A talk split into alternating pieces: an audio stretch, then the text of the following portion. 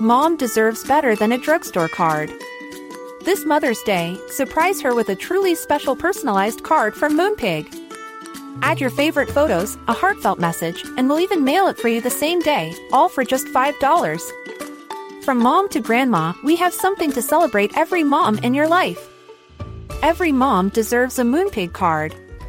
Get 50% off your first card at moonpig.com. Moonpig.com.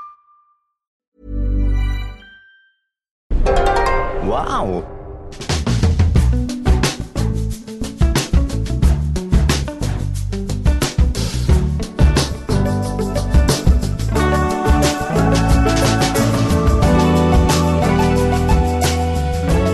Hello and welcome to the Abroad in Japan podcast, probably the best way of learning about life in Japan without actually being in Japan. I'm your host Chris Broad and we're joined by top London radio DJ and Bryan Cranston's new new bestest friend, Pete Donaldson. Pete, your Yeah. tour? Me and Walter White hanging out, doing a bit of uh, Well what was the drug they took? Not crack. What did they make? I can't remember. But Meth. they made some kind of meth. staggering amount it. of crystal meth. Yes, blue meth. Well done though. Well done for getting him to shout out the podcast. It's uh, I was quite happy with that. Of all the celebrities you chose, all the celebrities you could have got, Bryan Cranston's a solid one. Especially as um, people always seem to compare me to Frankie Muniz, especially a few years ago. I don't know why. I don't, Which I don't see the resemblance Which one's Frankie Muniz? The uh, from um, Malcolm in the Middle. The oh, main guy. I don't see that at all. No, I don't see that at all. good. No. Yeah, Good, people- good. And also Marcus Mumford apparently. Don't. I guess that one makes a bit more sense, but A little, a little Yeah. bit. A li- there's a little bit more of a facial representation there, but I mean, I, I would, I would hazard that you're a little bit more handsome than Marcus Mumford. Then, then again, Marcus Mumford is incredibly charismatic, uh, and I always enjoy interviewing him. Wow. So, there we go. Of course, yeah, you would have met him. Actually, got to see firsthand. Yeah, uh, but uh, you know, good job with Bryan Cranston. I actually always think of Japan when I think of him these days, given that he was in the recent Godzilla movie few Yes, years ago, he was, wasn't he? Yeah. and uh, more recently Isle of Dogs, which I'm dying to see. Wes Anderson? I'm Ah. It's- guessing you, you had to see it to interview him, right? Yeah, every time you interview someone, you have to watch their films. And Isle of Dogs is such a good film, uh, Chris. I know you lucky want to see it, and I know it's not out for a little while in Japan, but what a film! I mean, I watched Fantastic Mr. Fox the other day to get in the spirit. Oh, did you? Did you get in the mood?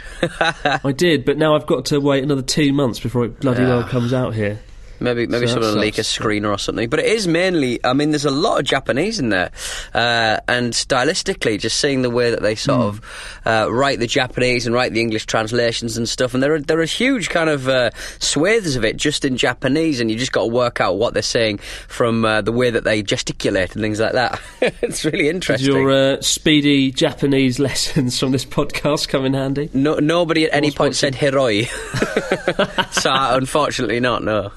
oh, too bad. Yeah, no, I'd love to see it. I, I really would. I saw some like critics like had a pop at it for the old whitewashing business, you know. Mm. But it doesn't seem like the sort of film that would actually be an issue there. What do Well, you think? What do you make of that? I mean, none of the breeds specifically are Japanese dogs, and I mean, I presume uh, Mayor Kobayashi is Japanese because he speaks Japanese most of the way through the film. So I think everyone who speaks Japanese is Japanese. Uh, the dogs themselves. The, the problem is, you know, Japan isn't a big market. Uh, China's obviously a huge market and stuff. So I understand why people get upset about that sort of thing. But at the end of the day, you've got to sell a film globally, and if you're going to have um, uh, uh, characters that are dogs that aren't Japanese, you're going to have to pull in some Hollywood, uh, Hollywood, Hollywood people to, to, to sell your film. That's just the the way it goes, unfortunately. Absolutely. Yeah, but I mean, I uh, think I've I- got to wait two months for the Isle of Dogs to come out now, so. Bugger. God damn it. damn you, Japanese film culture. I don't know why that is. It's coming out in like every country in Asia. I looked it up. I even thought about like flying to Taiwan or South Korea just to see it To earlier. But, yeah, for some reason, always the latest one in Japan. Yeah. I don't know why that is. Do, do, do you want to have a crack at flying to Taiwan again? Uh, is that is that, what you're going to be doing? Chris has had a terrible week. devil. This Chris has had a terrible week this week. He uh, tried to fly to. It was Taiwan, wasn't it? It was Taiwan, yeah. Yeah. What happened, Chris? Come on. I uh, I was going to Taiwan to see a friend for like three or four days. It was a much needed three or four days, given that I've had a pretty hardcore month in March. I'm trying to put out more videos this month on the channel than ever before. And uh, yeah, so it was my light at the end of the tunnel. Going to Taiwan, seeing some friends, catching up, and just having a bit of time off. I passed through airport security. I got to the boarding like boarding gate, whatever. About to get on the plane, and they looked at my. This woman came over and was like, "Show me your passport." I was like, "Here's my passport." She looked at it, and she was like, "Oh, you can't go to Taiwan. You need six months on your passport before you go to Taiwan." And my like passport expires in like May or June or something. So yeah, I, I was escorted back through the airport looking like an idiot. I had to go. It was awkward because technically I left Japan, right? Because I'd gone through the uh, departures and the security, and immigration.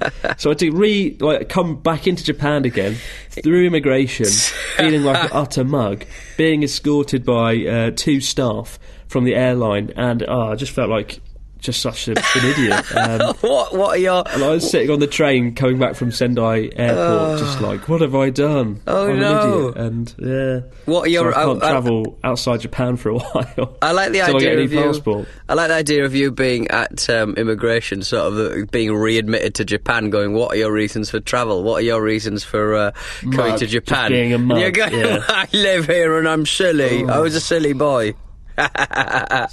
oh no, good. Chris, that's no good.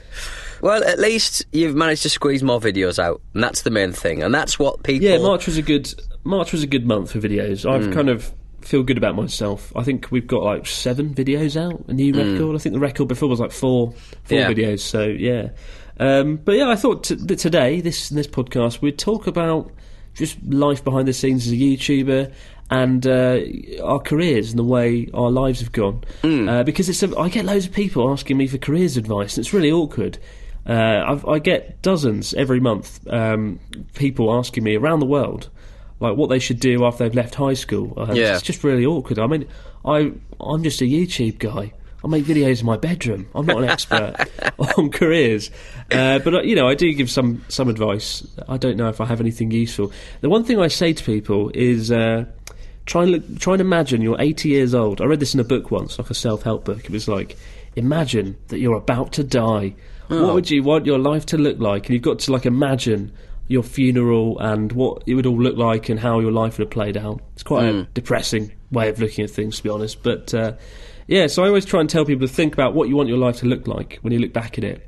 And for me, I kind of want mine to look like a pirate movie mixed with James Bond, somewhere between Pirates of the Caribbean and James Bond. Um, Yeah, I mean, hasn't, you, hasn't you quite never, worked out. You, you never see James Bond um, in front of a, a copy of Adobe Premiere editing videos. But I mean, look, it, that might Or be not the next getting on the plane because of his passport's run out. Imagine that. No, James Mr. Bond, Bond. Getting, needs to fly over to like I don't know, get to China or something. It's like, sorry, Mr. Bond, you can't fly. Your, your passport runs out in six months.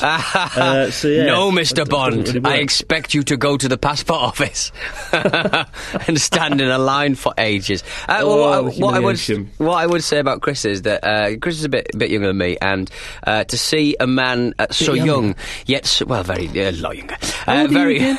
Uh, let's not get into it on the podcast, Chris. I, I want people Mid-thirties. to. uh, It's not about me. Mid thirties. It, it, it's not about me. It's about you uh, and, and your achievements. But also, I don't want people getting upset that they have to listen to someone in their mid thirties. You know, it, I, it's just one of those things, isn't it? And also, I can give you a perspective. I'm 36. Uh, I'll give you a perspective of someone who's who's a little bit older. You know, a little bit more mature. Chris. Yeah, with responsibilities. I don't have any responsibilities. That's why I go wisdom. to Japan every year. It's true. It's true. Anyway, you're in Japan. You should respect your elders. I want to know in front of every noun. I hate that. I hate that part of the culture. The whole like looking up to elderly people just because they're elderly. I mean, obviously, we do that in the West, but they do it here like to the extreme, to the point that it's a bit silly. Oh, you've grown a Uh, beard. I must respect you. But like, um, yeah, I mean, it's a topic I get asked about a lot. Being a YouTuber is a weird thing. Hmm. It's like one of the most popular career paths for people here at the moment, for teenagers at school. I think that a Ah. lot of teenagers were asked about it. What was the top three jobs? And like, YouTuber was up there. I think it's because Japanese YouTubers generally just sit in their bedroom and just talk about things, and Hmm. it doesn't look kind of doesn't require that much effort. Uh, yeah, it's a lot more laid back. Whereas I tend to travel a lot, and it's a lot more hard work. Although I'm thinking, why do I travel so much? Given that the videos that always do the best just involve me sitting in my room talking about things. So I think I'm going down the wrong wrong way of making videos. But um, yeah, it's very popular. I don't understand why, but yeah. So I thought I'd talk about that today. But you have made a transition from kind of person who does sit in his bedroom, you know, talking about how you learned the Japanese kanji or, or stuff like that. Because that's where I first um, experienced you. Because I was I was a bit of a fanboy, Chris, before we met. Um, but that, that's how I uh, that's how I first uh, remember sort of seeing you like a couple of years ago when I was first trying to learn Japanese. But you've kind of expanded and become uh, you've become a filmmaker, haven't you? Really? That was, I guess, yeah, I guess that's kind of the aim. Like, it, there, there comes a point where saying to people, "I'm a YouTuber," gets a bit old. Like, if Yeah. you try going to a party or a networking event, and people are like, "What do you do?" I go, "I'm a, I'm a YouTuber," and they go, "Oh yes, um, oh look, the sandwiches are over here," and that sort of slowly walk off and edge away. Uh, but no, like YouTube for me, it's always been like a stepping stone to something more, to like being a filmmaker. So I guess naturally that was the way things were going to go. Although back in back when I started in 2012, when I came to Japan, I'd never anticipated that I'd still be doing it now. It was always kind of a little hobby. I, I'd like to say that I was I'm a genius who like foresaw that this would all happen and like could see that things would go down this route. But it was kind of combination of luck and good timing, I guess. Like when I came here, there were no, there weren't that many vloggers in Japan. To be honest, YouTube was still a bit new. It's 2012. YouTube was still coming into, like, becoming like the platform it is now. And uh, and one of the reasons I did it was because I looked up where I was coming. Uh, where I was going to live in Japan, and there was nothing online, absolutely nothing. Like it's e- it was easy to find videos on like Tokyo and Osaka, but the countryside there was nothing. So I kind of thought there's a hole to be filled there, uh, a, a hole to be filled full of full of videos. Yeah, full of Chris Broad, a Chris Broad shaped hole. Yeah, it is. You're right. You're right though. And and and w- when someone's got an interest in a particular subject, like. It's very easy to fall down a click hole and watch all of the videos. You know what I mean? Like I must have piled Yeah, through like yeah. you know like ninety nine percent of of everyone's videos about Japan and stuff. What is there like a like a bit of a community with because you sort of occasionally see the same Yeah. faces, like the the the, the redhead girl who's in a couple of your videos. Sorry, I'm being very rude, but I don't know her name. But like Rachel. Rachel, and I think she's got married and now she's got her own channel with her husband, I think. And you see these kind of like, and you get snapshots of everyone's lives because they're the faces are kind of uh, always there or thereabouts, so to speak. Mm, I mean, there, yeah, there is a community. We call we call ourselves J vloggers. J-vlog! Vloggers.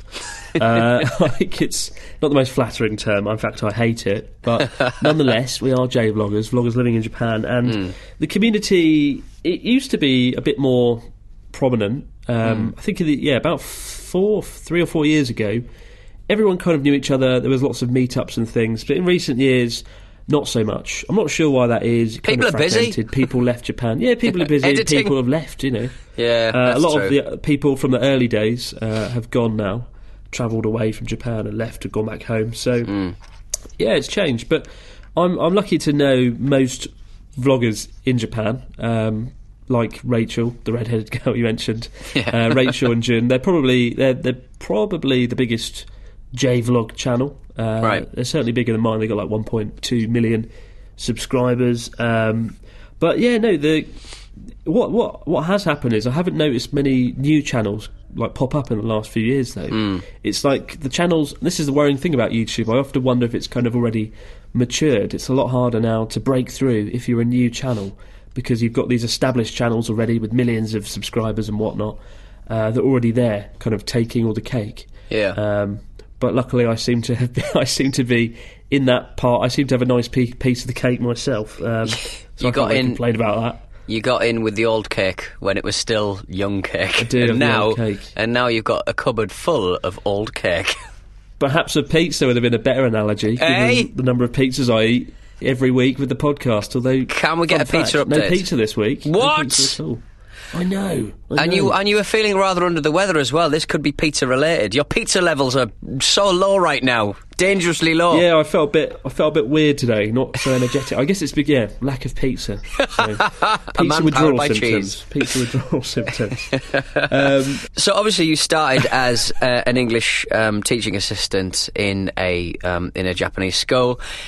How quick and how easy was the transition? I mean, obviously, we've spoken at length about the administrative challenges uh, that faces anyone who wants to change careers or change visas uh, in Japan. How quickly was that transition, and, and, and how easy was the decision to make? I always said like if if I had hundred thousand subscribers, I would do it full time, and it took. I think it took two and a half years to get to that point. It was pretty slow because I only Yeah. made like uh, one video a month because I didn't have time to do any do any more basically. Yeah. and I kind of thought if I can only make if I can't make that many videos, then I better just make like put as much effort into it as I can every month, right? With one decent, fairly well edited video. Yeah. But yeah, it took two and a half years to get hundred thousand, uh, and then I was like, oh crap, I've got hundred thousand now. I've got to actually do this full time. Um, so I originally I was going to stay for two years as an English teacher, but uh, I decided to stay in Japan as a you know as a vlogger, do YouTube full time. So I did one more year of teaching English, taking my full time as a teacher to three years. Yeah. and I gave that like years like a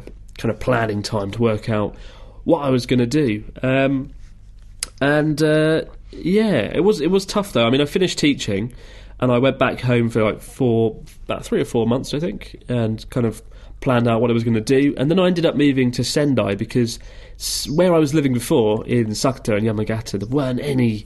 As lovely as it was, and I still go back there. I love it so much. There's just no business opportunities, as you could probably tell. I mean, you've been there, you've seen it. Uh, there's not a whole lot going on business wise, and it's quite far from civilization in general. Yeah. Um, so I, yeah, I moved to Sendai, and I I actually met a venture capitalist a few a few months before that. I met a venture capitalist. I went to a what was it startup weekend? You know, startup weekend. where you have Okay, so where you all kinda like a fake business or something over Oh, the okay, course yeah. of weekend. And I met this venture capitalist uh, who introduced me to Ryotaro, uh, who's in lots of the videos.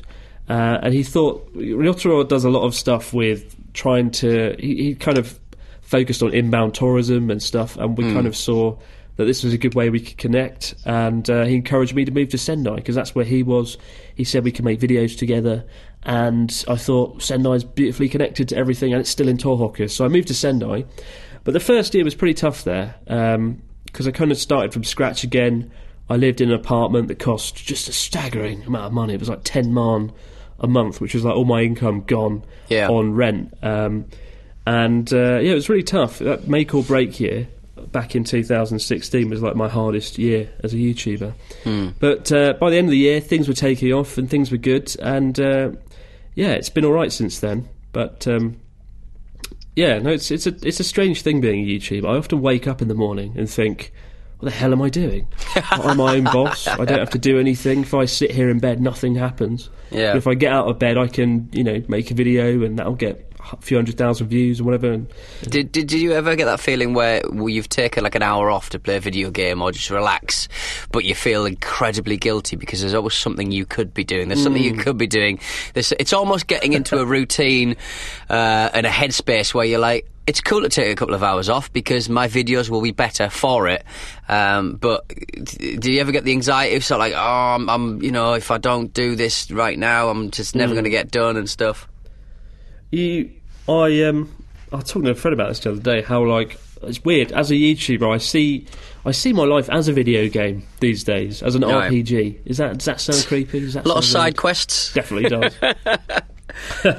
but like you know, you think every minute that I'm wasting, I could be doing something productive. I could be Yeah. making a new video. I could be networking. I could be traveling.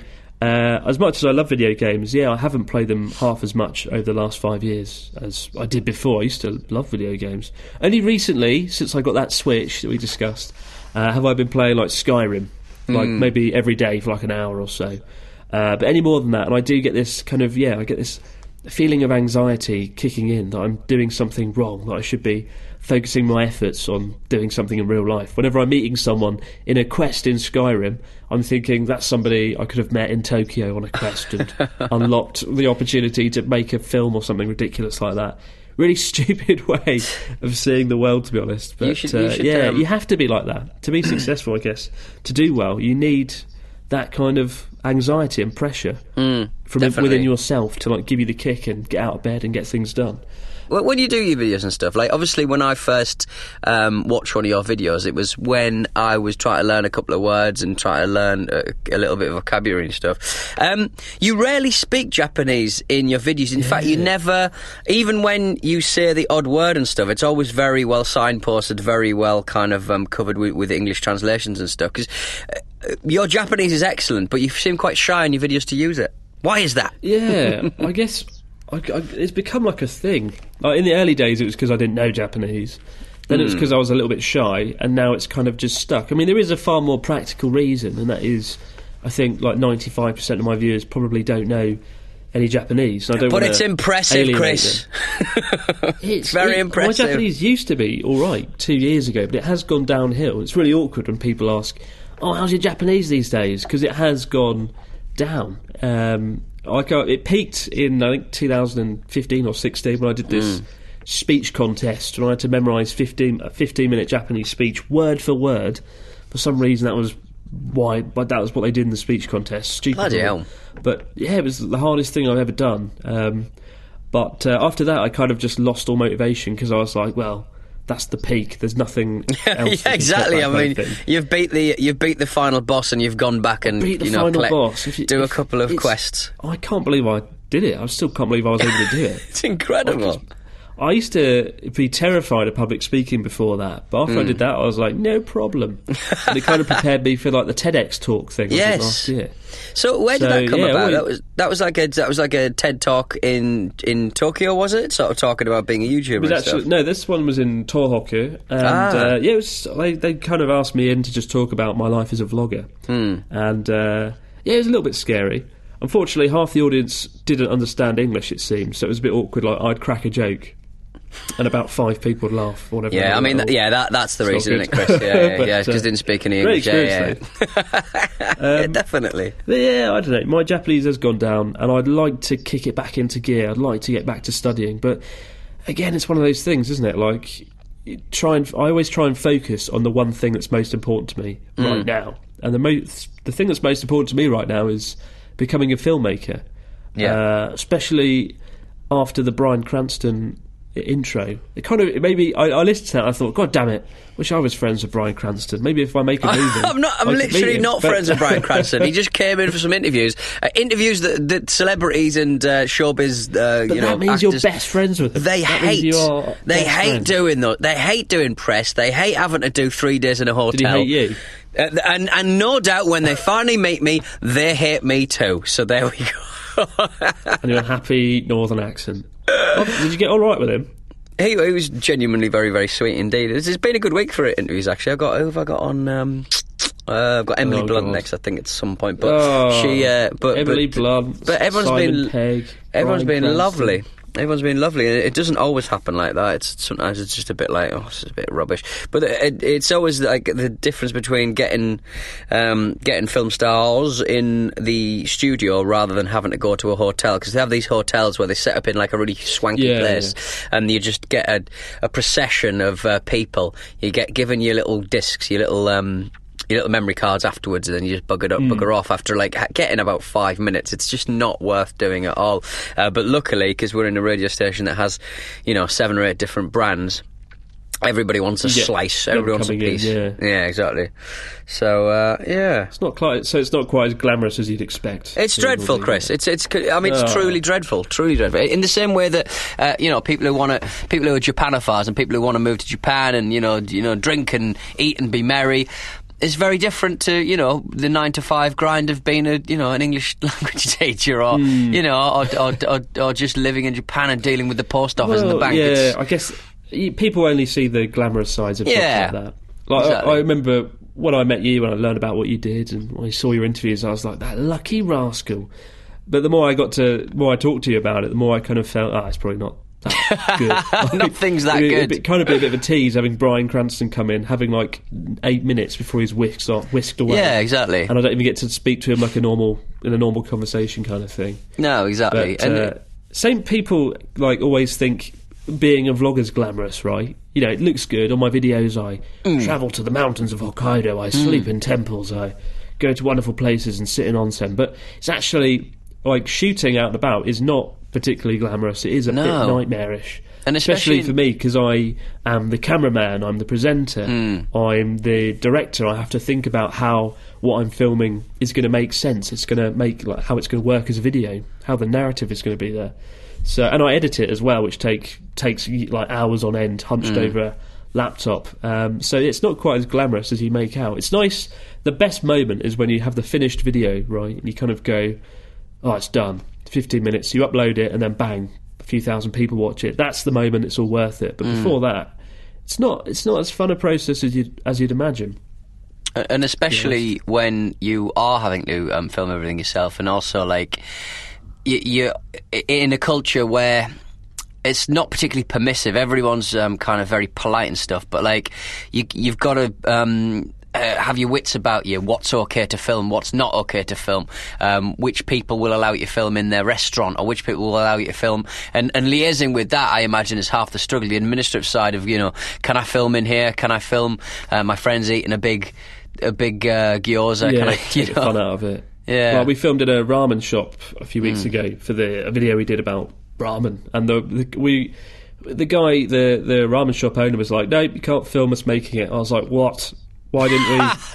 I think I think he might have said before that we could, but we didn't. I obviously came when it came to it, it didn't happen, and I was like, "God damn it!" That was like the most important thing in this video Yeah. about ramen, and you won't let us film film you making it. So Was he Yeah, scared? it can be a bit was- annoying. He was just incredibly. Um, he had really dirty hands or something. He was just really just worried that you were You from the reckon? health yeah, board. probably. like. I mean, his excuse was it's a secret. The making of the ramen's a secret. Bollocks. Everybody knows how you make ramen. Everybody knows how you make ramen. Easy. Bit of chicken I even stock, saw him making it. It was very like the like normal, but uh, fair play to him. You know, you can't push people.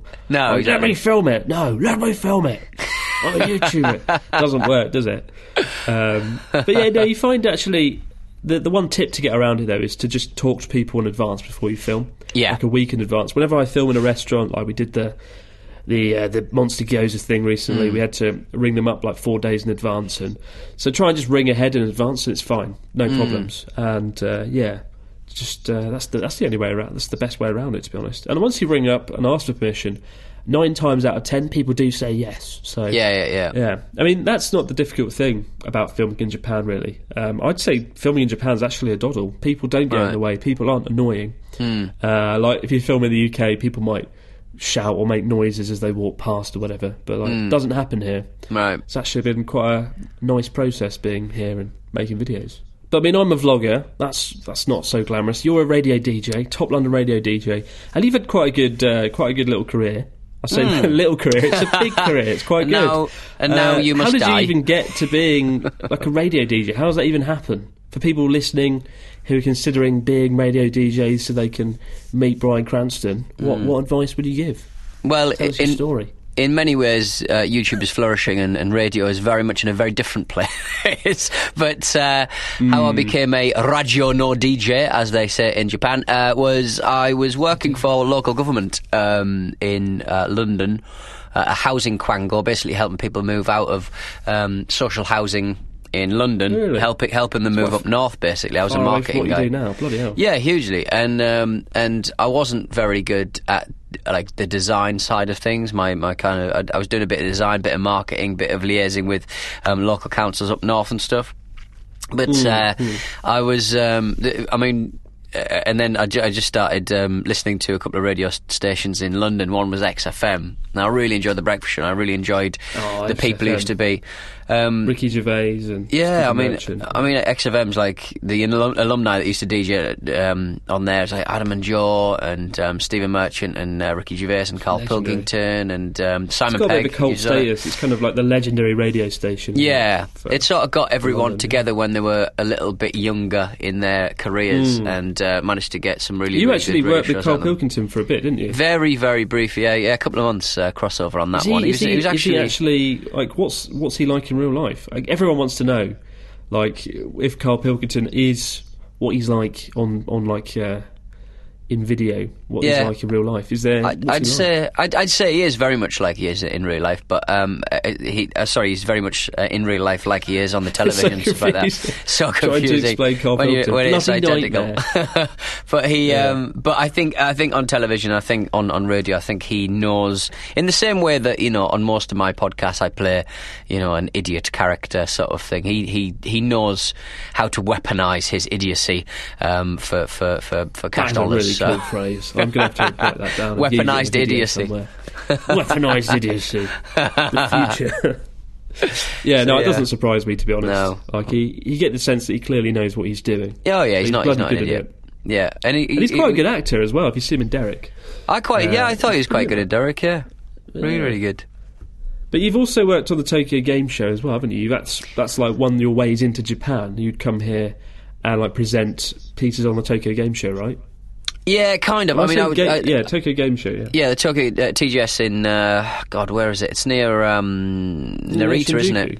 it? No, it's no, it's Oh, right, out. It's out there. I've never been. It's out Never in. Uh, God, there's a, there's a place between um, uh, between the airport and um, the main stations. Chiba? It's kind of.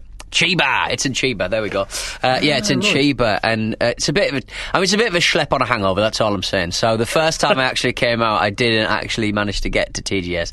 Uh, I did manage this time round though, uh, and I, I mean, I was officially there on a you know on a on a Tokyo Game Show kind of press pass. Um, but again, like any when when it comes to um, Japanese gaming and, and, and US slash you know Western gaming, it's just uh, night and day. Like there, there are titles there I've never really heard, heard of in, in my life, and, and to be honest, most Yeah. developers now are, are going out to um, you know they're not even making video games anymore. Look at Metal Gear Solid. Look at Konami. Yeah, They're, Konami. a concentrating shame, on their? Konami have gone to turning into just making out these silly phone app yeah, games. or Yeah, pachinko. a pretty sad trajectory. Pachinko, pachinko. We'll have to talk about that in uh, future episodes. Where the that's money a, is, that's a yeah, pachinko's a whole different but yeah, it's, it's, podcast it's for another day. it's a lot of fun, but it's uh, it's uh, it's very confusing, very loud. Hmm. Um, mainly like walking around Shibuya, really confusing and loud. But did you like? Did you actually want to be a radio DJ? At what point did you like come into it? How did it happen? No, I, I, I never wanted to be a radio DJ in itself. I wanted to be like a sidekick because it's just a lot easier. You get to do more gags, and to be honest, a radio DJ is such a weird discipline because you're literally playing out songs. You, you literally sort of saying, "Hello, I'm Pete. Here's a song I didn't write." I'll be what back in. A, well, I'll be back in a second for no good reason. you- at what point did you go like? I, I want to be a radio DJ one day. Were you like at school, for example, eighteen or whatever? Oh, God, no. Did you No, think I- that I- was something no. you wanted to do, or did you make No, I had- like No radio aspirations. stations at home on your computer, as I used to do with friends? No, no, no aspirations at all. Really, as I said, I was just. Yeah. I used to just listen to um, uh, listen to XFM when I was on my way to work and when I was on my way home Mm, from work, and it was just literally me going on a little digital radio that did, had terrible reception. Uh, just me sort of going like you in many ways, sort of saying, you know, what do- what do you want me, your life to be like? Uh, and it was, and I remember it being. Very difficult. I was on like thirty thousand pounds for working for the um, government because you know it was, it was a good job, and I'd gone Yeah, through a, a few few different pay grades, um, and that went down to when I moved to XFM. Uh, I started on work experience. I was doing that in the morning and then going to work at about ten o'clock. Doing a breakfast show, going to work uh, for a full day of work, and then you know managed to f- get myself a little job um, doing. Um, I was I was uh, co-presenting slash um, assistant producing on on Lauren Laverne's show, and I got to produce people like Adam and Joe, Danny Wallace, things like that, and. Uh, Going going on, uh, and I went down to like I think it was about half uh, ten and a half thousand, which in London is just unworkable, massively unworkable. Wait, So- ten and a half thousand. yeah, it just it was un- unworkable. Oh yeah, it, there's no there, there is there was no money in radio, and there's certainly no money now.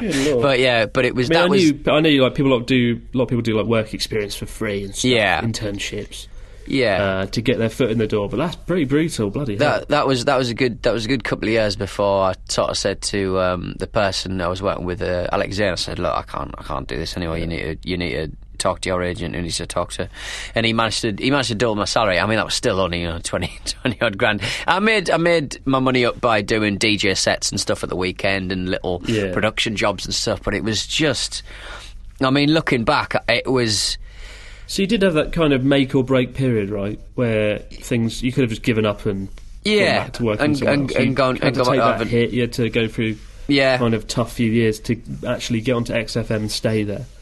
Yeah, I mean, it's, it is just about um, diversifying and trying to just help out where you can. You can't always um, just do stuff through goodwill because you just you're going to be fucked. But excuse my language, but yeah. but uh, but you know, give yourself a couple of years, see if you can see if you can eke out a, Oh, I a do. living doing it. Yeah, I do see parallels there. Like I, I know I touched upon earlier how I came back here and you know as a sort of test run when I moved to Sendai, but Yeah, like I was using credit cards, I wasn't making any money because I Oh, hadn't yeah. made any videos a long time. The YouTube channel wasn't generating any money, Hmm. so I had to use credit, loads of credit cards, which I, I was able to pay them off after a few months. But yeah, I had that kind of period where I kind of put myself in what seemed like an unnecessarily difficult situation. I could have done loads of jobs. I turned down like a job as a consultant uh, to do it, and the consultancy job would have paid lots more. But at the end of the day, I wanted to be a YouTuber. I wanted to try it out and see what would happen going down that road. You know, otherwise you just kick yourself. So, yeah, I Just sing- parallels singular there what you did. yeah, yeah it's a singular focus, isn't it? And sort of going, well, what? But then again-? Everybody wants to romanticise their story, don't they? yeah, hugely, hugely. For the bi- for the autobiography, the difficult years. Like, uh, really, yeah, I did have a tough, bit of a tough time. Which, yeah, I did have a tough time, but in the grand scheme of things, compared to most people, I guess it was no big deal. But you do have that crunch time for a lot of people. If you're listening and you've got a dream and you hit that crunch time point, just keep on keep on going, and hopefully things will turn out all right. Get crunchy. Get crunching. With that, it's time for Speedy Japanese. Yay, Speedy Japanese, my favourite part of the show where I Yeah, I underwhelm thought- with my memory. I thought I'd keep it simple this week with Okay. one kind of one expression, uh, because uh, I guess to an extent, I started out YouTube as a hobby, and you, well, actually, I don't know if you started out what you're doing as a hobby. It was actually hmm. the real thing, wasn't it? wow, was it? But Yeah, I it thought an teach you as a hobby. Oh, hobby, This is like right? Okay. The, the key. This is like one of the first things you learn in Japanese. Uh, do you ah. know the word for hobby?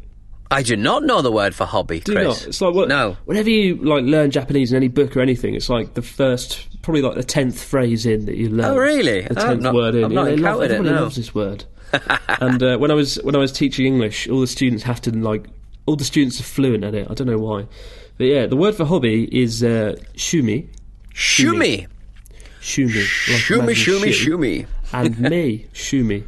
Yeah. And uh, to say your hobby, you know basic grammatical Japanese structure, don't you? Very basic. Don't you?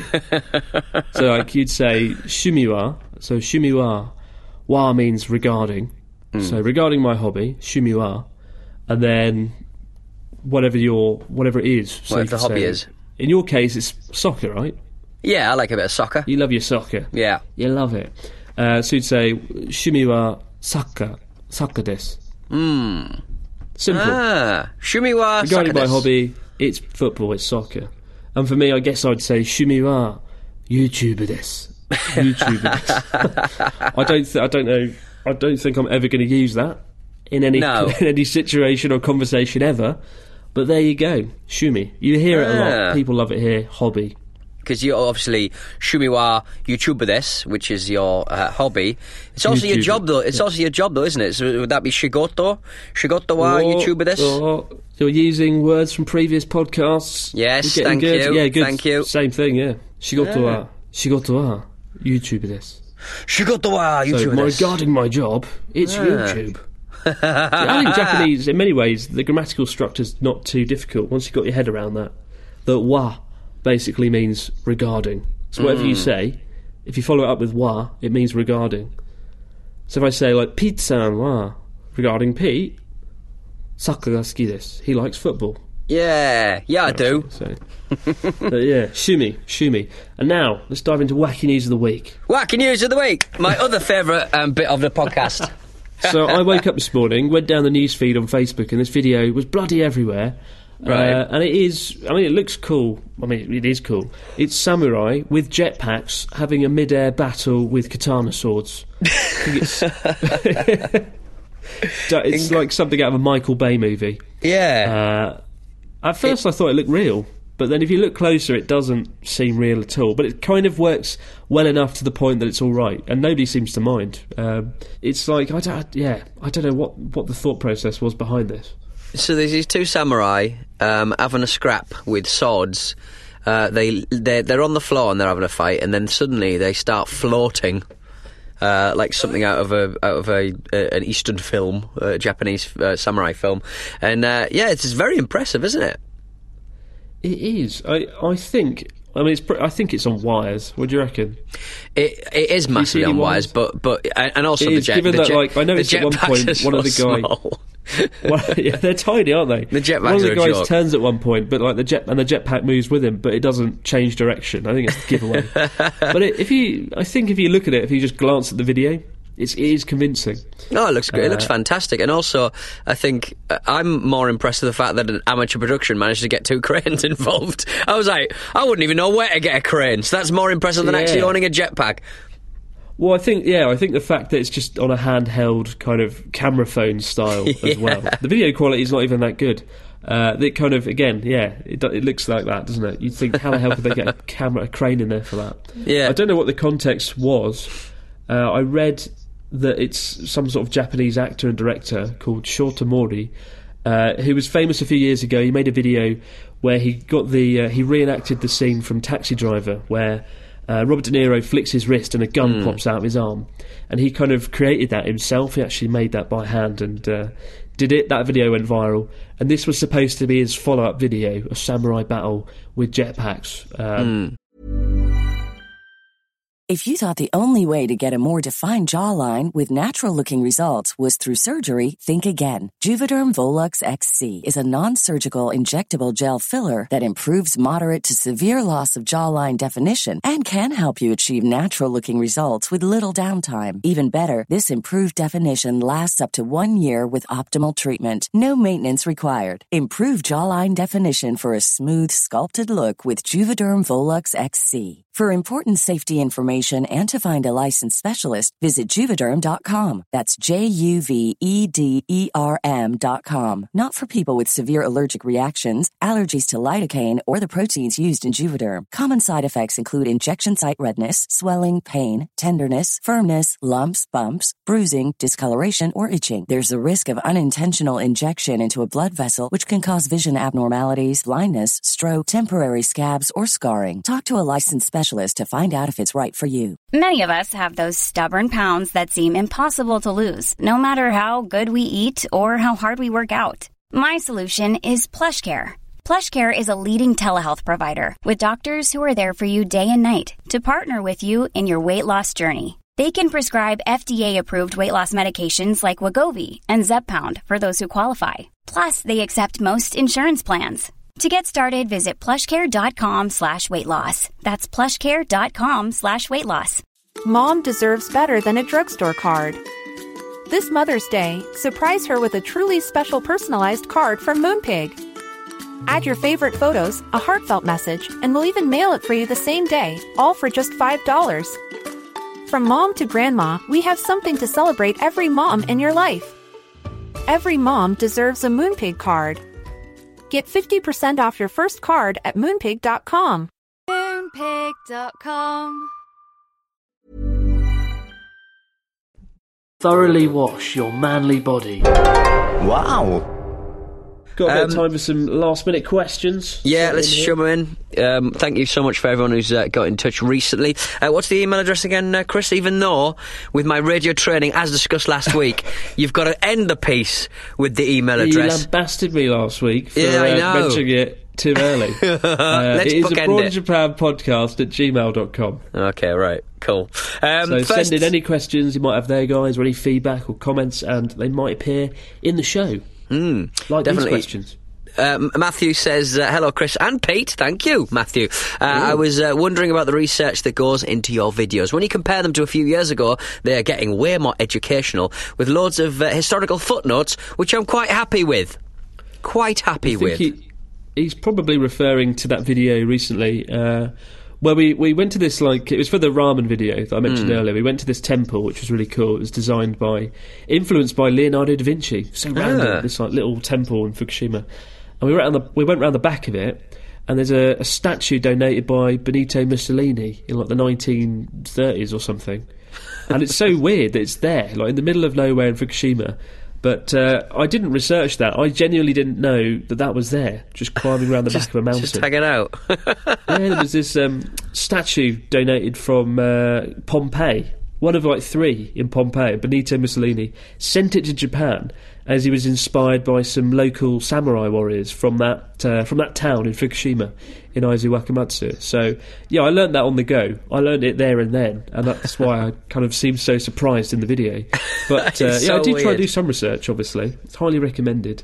Especially if you're tra- spending enormous amounts of money travelling around to various places in Japan, you need to do research. So yeah, Hmm. And there's a fair bit of research, I guess.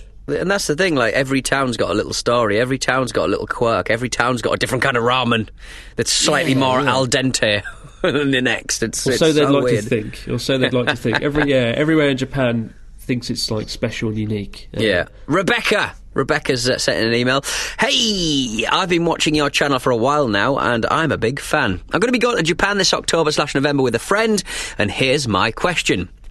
I am a moderately tattooed and all-round modified person. Multiple large Modified tattoos on my. person. I know, right? Sounds very futuristic. Multiple large tattoos on my arm, leg, and back. Multiple facial piercings, and of course, dyed hair. I've heard that tattoos tattoos are uh, still relatively taboo in Japan compared to the West, and I know certain places frown upon them or ban them outright. I've already accepted there'll be no water park visits for me. I'll have to cover up with temples and the like, and finding an onsen that will let me in will prove tricky. Uh, do you have any further advice or recommendations for a tattooed person visiting Japan? Other things to look out for, slash places that may or may not look kindly upon them. My travel partner is already really wanted to stay at Ryokan in Fuji. Are there tattoo friendly ones, or will that have to be an experience she enjoys on her own? Thank you for your time and keep up the good work. A smiley face, Rebecca. Well, I think you feel qualified to answer that one, given that I took you to an onsen, Mm. and y- as as the clothes came off, it slowly revealed a tattoo of your own uh, from was your, it and it was Chris's face. I yeah, it was Frankie Muniz's face. I, um, but yeah, I was worried you were not going to get let in. I think there was a sign saying no tattoos, but you didn't give a shit. You just went in, Mate, I'm- I kind don't- of I don't give a toss. Dived into the water and was gone. Nobody could see. Well- Nobody was any the wiser. Yeah, well, I've got I've got like two. I wouldn't say heavily legged tattoo, uh, heavily tattooed legs, but I mean, uh, you know, most of my calf and front uh, on, on both on both on both legs are pretty. You know, we're not talking a little butterfly on the base of the spine. We are talking, you know, a fair whack of my legs are tattooed. So yeah, because some places don't they have little stickers you can put on them. It's all very silly and all a bit of a dance. They But I think have giant plasters these days you can uh, conceal your tattoos and your modified body with. Yeah. Uh, but I think it's becoming, luckily, because of the Olympics, Hmm. uh, more and more. I think the Japanese government was like, please stop this rule to a lot Yeah. of uh, onsens because the- the Jap- Japanese yakuza are few and far between these days, especially out in rural areas. Yeah. And I don't think it's an issue. Um, but yeah, so it's it's changing. It's changing. If there's not plasters then I don't know. Just try, just try going in. Even then, I'll be amazed if someone calls you out for it. no, Uh, exactly. it's a silly rule. It's a silly rule. Obviously, Pete is not the yakuza if he's got a tattoo No. from Monkey Island. I mean, that would be Yeah, I think that yeah. would I- be the ideal tattoo to have if you were yakuza. Though I um I, I've had a tattoo done in Japan for crying out loud. I got like a mate who um uh, I met the first time I actually went to Japan. A guy called uh, uh, Yomi. And he's uh, an incredibly talented chap, and he was he was without studio at the time. And I went just went around his house in um, Shib- well close to Shibuya, whatever one of the one of the stations near Yeah. Shibuya, and uh, he just tattooed me in his house for four hours. So there we go. So I've actually had a tattoo done in Japan in some dude's house. that is cool. I've thought I've thought about doing it, but yeah, I have actually because of I, I'm often in onsens and things. I do. I, I've have I've hesitated to do it as a result. Oh, they're uh, so lovely. Kind of annoying, but I'd say yeah, just wear a plaster. Ask the staff when you go into an onsen. Often you can find out online. There's even a map I found once where you can type in uh, the onsen and see if it's friendly or not towards tattoos. Right. So I would check that out. Just type in onsen tattoos Japan, and hopefully the website will come up. But uh, yeah, I don't know. Just try and try and get in and not worry Yeah. about it, or ask I- the staff, or take some plasters. Yeah, tough exactly. I mean, isn't? I mean, kind of shame. cover up on the way in, and you know, and once you're once you're past the uh, little, uh, once you're in the in the changing rooms, I think, can anyone really stop you for crying out loud? No. No, they can't. Get involved, mate. International incident. Who cares? Um, we've got a final. got one last question here. Yeah. Without, uh, without anybody, I don't, I don't know who sent it in. Sorry. Yeah, I- Uh, but it says that. I wanted to know why English language is so popular when it comes to marketing for Japanese consumers. Why not other languages? I assume most Japanese people have very little interest in learning English. You say that they, well, they do actually. They, they have very little interest, but uh, English is kind of seen as a cool marketing language. English and French. There's a lot of French around. Um, and what you find is the English isn't always that good, but it's it's it's just there. It's interesting. Like the I find um, businesses just use English, even though it's not grammatically correct. It's often quite weird, just because it makes their business look cool and it makes people want to go there. It's kind of an easy way of looking stylish. But we sort of like make out like uh, we're not exactly the blooming same. The amount of like stupid Japanese nonsense That's like true. writing. Super dry. use- we use Super dry so- springs to Super dry, yeah. I mean that's ridiculous. I was eating some bloody noodles, Kabuto noodles uh, before. If you read the back of a packet of Kabuto noodles, it's madness. It's absolute racist, jingoistic madness. so we, you know, we're we all. Uh, I'm looking at the back of a Kabuto noodles packet I've googled. Um, Right. Kabuto noodles are a delicious combination of authentic Asian flavours, quality ingredients prepared with the skill, dedication, and discipline of a samurai warrior. Step two of the process of creating these bloody noodles. Uh, stir well, leave for one minute, then enjoy noodles straight from the pot or pod into a bowl. If you haven't got a bowl available, try an upside down helmet. Uh, if you wait three or four minutes for it to cool down, you can op- you have an opportunity to meditate or practice your karate. Failure to Oh, follow instructions correctly will bring great shame to yourself and your family. It's just jingoistic That's nonsense. It's is dreadful, so- isn't it? So terrible. Don't eat The Kabuto best noodles. They don't taste week- nice. I saw I was in a bookshop and I saw a saw a book with a panda on it. I think it's just a book about pandas. Nice. And the, the two words on the front were panda mental. That was the title of the book. Panda mental. I mean, they've missed a trick there, haven't they? Picture this Pandemonium would work. disgruntled looking panda on the front. Um, it didn't even look that mental. But No. uh, yeah, I, d- I don't know what the relevance of that was. I, flicked through it, had a look. don't know why it was there. Just a book about pandas. Panda mental. Yeah, the panda sat in the front going, I'm, I'm all right. I'm, I've got, we've all got our problems. We've all got our issues. Outrageous. uh, I guess we've come to the end of the show. Thank you to everyone who got involved and emailed in. What's that email address again, Chris? Let's bookend this feature. God. Abroad Japan podcast at gmail.com. Thoroughly original email address. Lovely. You'd never have thought it up yourself. Um, But so thanks for listening, guys. No matter where you might be out there in the big wide world, we'll see you next week. Yay! Have a good week, Uh, guys. Panda mental. Make sure your passport's in date, guys. All right, that's all I'm saying. Oh.